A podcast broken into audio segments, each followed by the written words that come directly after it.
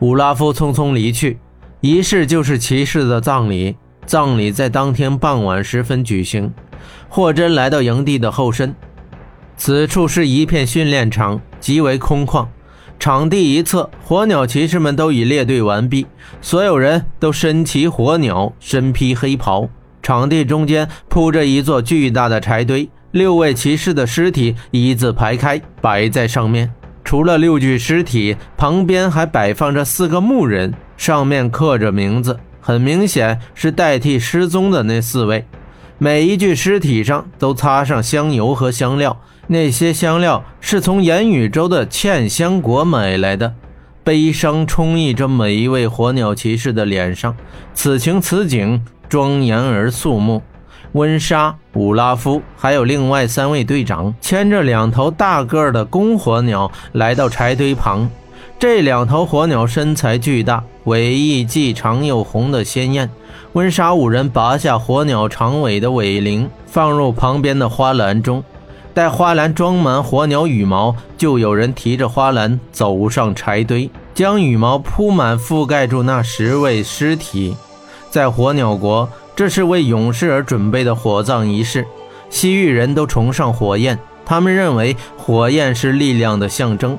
死后火葬可以去往天国，而火鸟国更是特殊。他们将火鸟羽毛覆盖住死者全身，一起燃烧殆尽。他们认为这样，死者在天国就可以有一双翅膀，在那里就可以无拘无束、自由地翱翔。所有这些，白吉先生正小声地讲给霍真。霍真一抬头，看到金雪公主走过，金雪也看到了霍真，悲伤的脸上似焕发了一丝光彩。她朝霍真点头示意，霍真也朝公主点点头。公主走上柴堆，面带悲伤，走到尸体旁边，在每一位牺牲的骑士额前亲吻了一口，也包括那四个牧人。温莎手持火把。着力于柴堆之前，大声道：“昨晚我们失去了十位骑士，十位战友，十位朋友，更是十位亲人。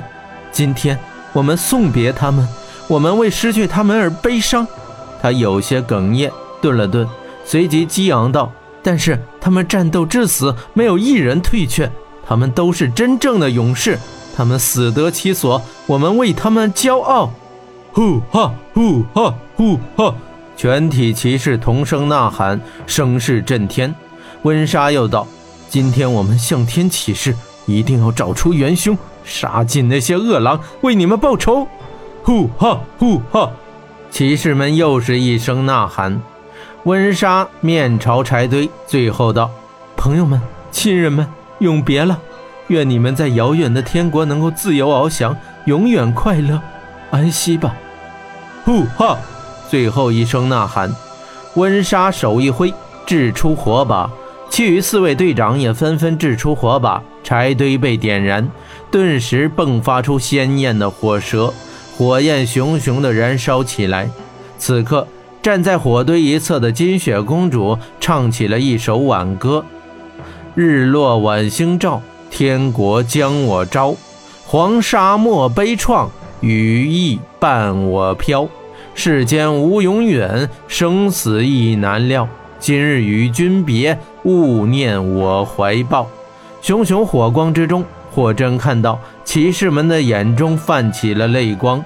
夕阳西下，孤城苍凉。葬礼之后，骑士们各自回营，只有温莎独自站在余晖旁，只是默默地看着。